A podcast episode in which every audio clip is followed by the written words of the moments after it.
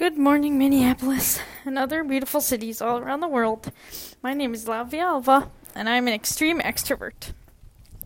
So today is a wonderful, beautiful sunny day in Minneapolis. It's one of the warmer days of the year so far. And, you know, it's great.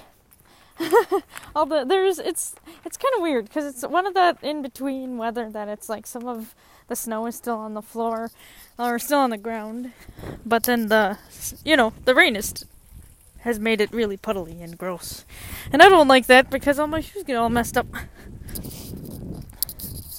But what can you do? I was uh, talking with a friend the other day, and she was like, you know, sometimes when it gets really cold, you don't know. Like it, when it's the weird in between, where it's like, is that a puddle or is that ice? Luckily today's a warm day, so most of the most of the water on the floor is puddles. But you know, there's still snow, and just be careful, don't fall. Anyway, um, so I learned a few things today in rehab and rehabilitation. And one thing that really stuck with me was the importance of empathy. So, when we go about our lives, and life is hard in general, like, you are not going to just live your life in a perfect rainbow and, you know, unicorn flying world. If we did, life life would be a lot easier, I feel like.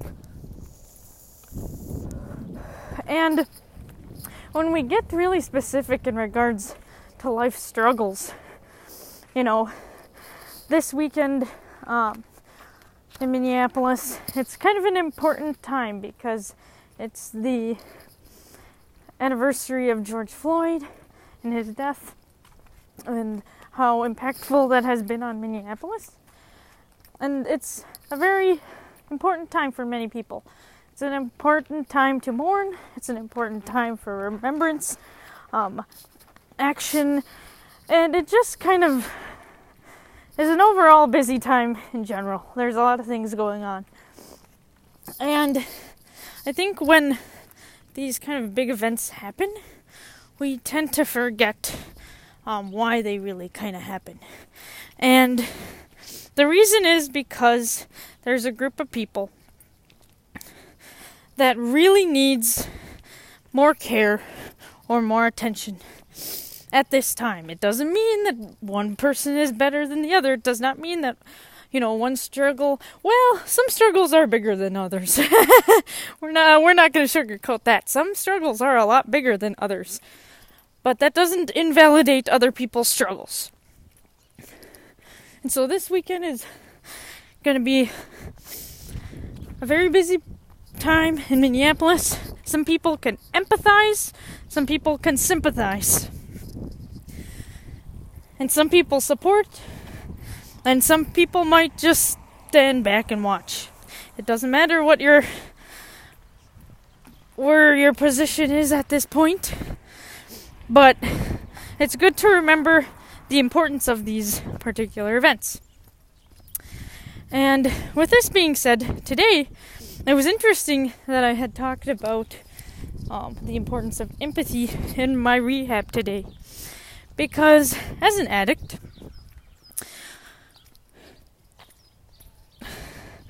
it's it's not fun to have an environment of people. And I'm not saying that this is how I feel or how most people feel, but I'm saying that when you're in an environment and someone looks at you and they say, Hey, you know, what's going on with your life? And you say, Hey, you know what? I'm an addict. I have an addiction. I am battling with this. Maybe it's not an addiction. Maybe someone had died that's close to you. You know, something significant in your life that is a big deal. For me, going through rehab, that was a big thing in my life. I turned a lot of things around. And it's very powerful when you go through something in your life that changes your life significantly to have a community, a community of people that you can sit with and you can listen to them and they can listen to you, but all everyone has something in common. They can say me too. They can say me too. I've experienced that too. I know exactly how you feel. I hear you because I've done the same. It affected myself and my life almost exactly.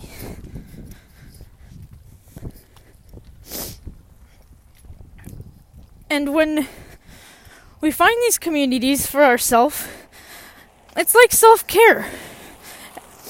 And I think it's important when these communities in our own community kind of form together. In Minneapolis, there's, you know, Black Lives Matter. There's a group for, you know, people, indigenous people. There's like a group for uh, I don't know anything. It, there, there's gambling anonymous, alcoholics anonymous, um, meth addicts anonymous. There's and uh, when I say addictions, it's mainly because I learned this through rehab. So it was through an addiction like specific um, turn point, like standpoint. It was meant to be, you know, for us to understand our own addictions in the class. But um, when I think of it, I think of it more kind of like all around, you know? Like anything that you're going through, really, any struggle at all. But for me specifically, um, it's important for me to find a community that best understands addictions because that's what I need in my life. I, that's what that's the kind of empathy I need in my life, and empathy is important because you feel less alone. That's why it's important if something bad has happened to you to stand up for one another. That's why it's important for us to hold each other's hand and be a group. I know it sounds really elementary and really cheesy, but th- that's why it's so important because the more that we stick together, I'm not saying seclude and segregate. No, I'm not saying that. I, I'm not saying like don't you know, exclude everyone from your life that maybe isn't the same religion as you or isn't going through the same struggle or is the same race or whatever, you know. That's not what I'm saying. What I'm saying is it's like all right, to get a mental picture of this. For those, I don't know if everyone's heard of her, but her name is um Brene Brown, I believe. B R E N E brown, like the color. And sh- on YouTube, um, you should look her up because she actually does a very nice video on empathy. Um, Bryn Brown, and it's B R E N E Brown, and just you can just write her name in empathy. And she is the one that started the Me Too movement. She's the one that, um, you know, it's not like she created this movement because there were women that went through this struggle long before she even existed. But because of the awareness and because of this hashtag that started as Me Too, all these other women started to come out. And this is the power of empathy. This is the power of saying, "Hey, this happened to me too. I you don't have to feel alone because I'm in the same struggle as you." And so when we're talking about addictions, when we're talking about going through childhood drama specifically, that's why a lot of those groups are really appealing. And when you have a group that you can talk to about these urges, about these feelings, about these triggers, they are not secret. And when things become secretive, that's when they be, they become dangerous. I know when I was active in my addictions, I had to be secretive. I didn't have to, but I felt like I had to be secretive. You know, all my friends were drinking and they would be like, "Oh, we can go to we're going to go to the bar." And then they look at me, you know, not my friends are not judgmental, but you know, because I was self-conscious, I often viewed people as, you know, looking at me and being like, "Oh, everyone have a shot." Oh, but you can't that excluded me. That made me feel like I was different, like something was wrong with me. And nothing is wrong with me, but that's how I felt. And so when I couldn't openly express how I wanted to drink with my friends, I started to hide it. I used to sneak shots before we would go to an event. So then, if I only had one drink, I would already be drunk and I could go home. This was just my mindset because I wanted to feel included, but I knew that I couldn't be included because I was different. I was an addict. Um, you know, I would lie about maybe where I was. I would be like, "Oh, you know what? I'm gonna I'm gonna go here. I don't know to the grocery store, pick up some stuff. Might take me a few minutes." And I'd purposely go to the liquor store or the grocery store closest to the liquor store so that I knew that I could sneak a few bottles or sneak a little bit just in case. You know, my friend who was watching me that weekend to make sure I was not drinking would be like, "Oh, there's no alcohol here." That's bad. I know it's bad. And I know because of this I have, you know, to regain trust and do other things with my life. But that's not the point. The point is when you feel so different, it's almost harmful. And that's why I like to talk on my podcast about my recovery and about my sobriety. And I like to seek out people that have done sober living for several years. Groups. So that I don't feel like I'm any different. And that I am the weird, bizarre alien on this planet. You know what I mean? And even if you don't know what I mean specifically. Even if you don't have an addiction, an addiction does not have to be alcohol. It could be sex. It could be dating people that make you feel good, even though you really don't have any interest in them. You can be addicted to love. You can be addicted to gambling. You can be addicted to online shopping, video games, anything it is, food.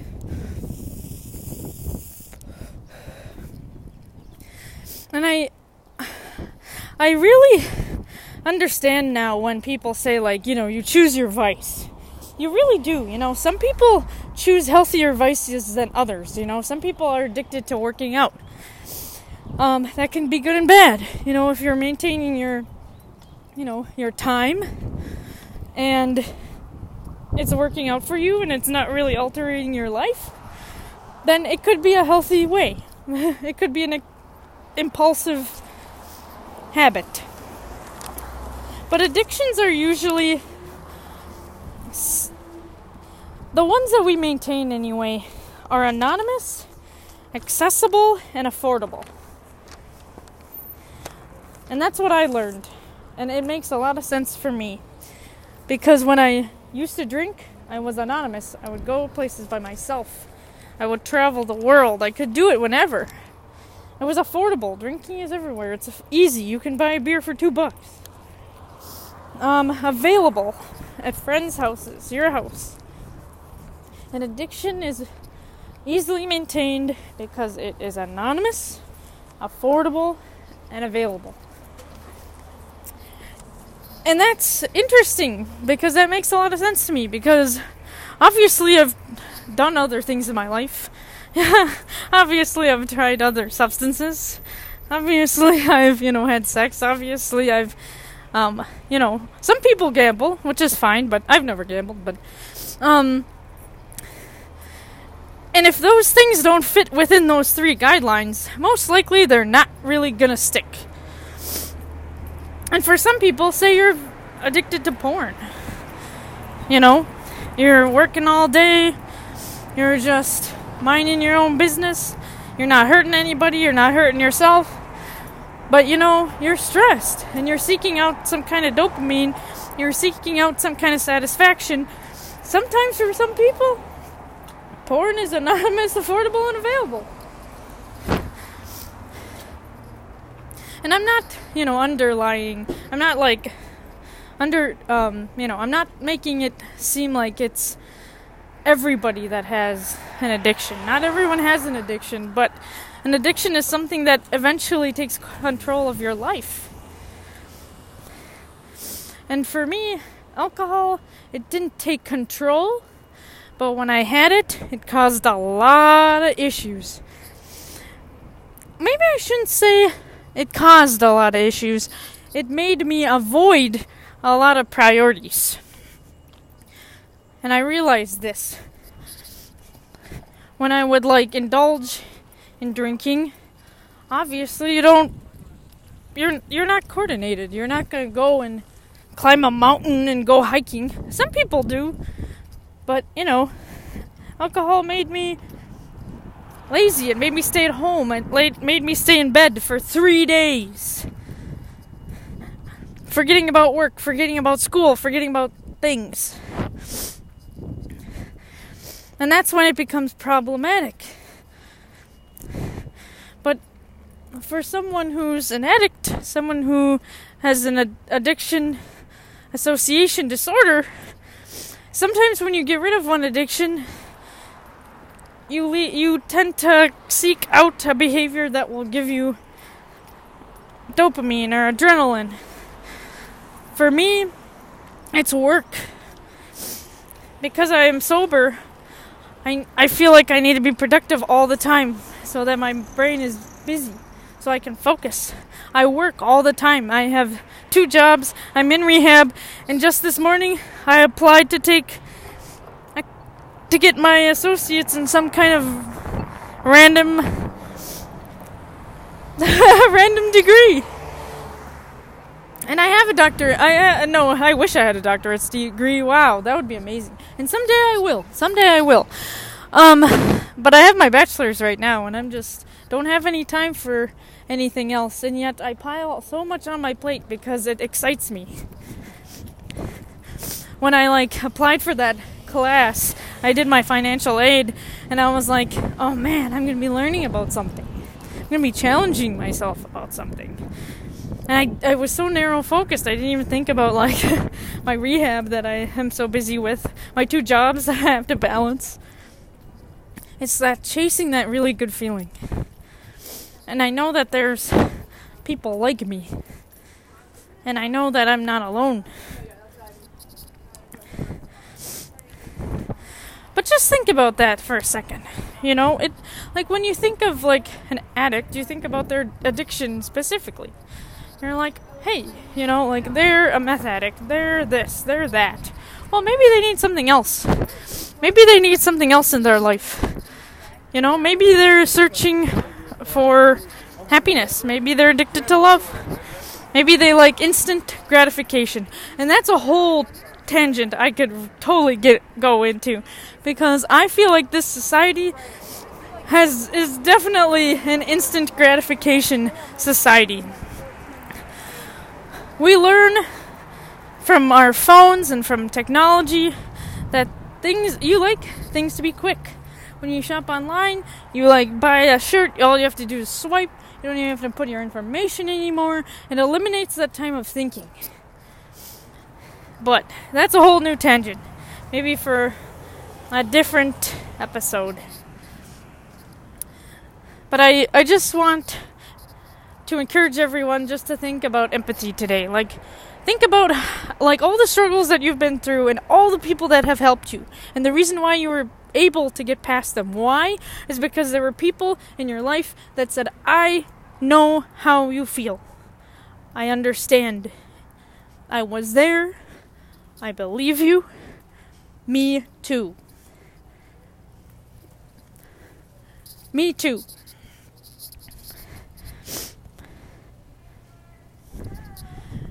And so, if you're feeling ever triggered, or you feel depressed, or having some anxiety. Maybe you just want to talk about addiction in general. Just know that you can always, always, always hit me up on Twitter. VIA underscore ALVA. Shoot me a private message. I'd be lovely to. I, I would love to talk to you. You know, straight related, straight relations to obviously, um, the podcast or, you know, well being of yourself. Um, nothing, you know, nothing in regards to romance, nothing in regards to, you know, unprofessional topics. But just for support. And I really appreciate everybody who has been listening to my podcasts. I'm really happy that someone um, has listened to my podcast today. And I hope that you have a strong sense of community. I hope that you have um, friends, family, people that you have in your life that will understand you and that will love you. And if you don't feel that way, I hope that eventually you can make those good connections in your life. And I hope that everyone has the safest of weekend this weekend, especially those in Minneapolis. Keep our heads strong, keep our minds in focus, and safest, safest, safest of travels.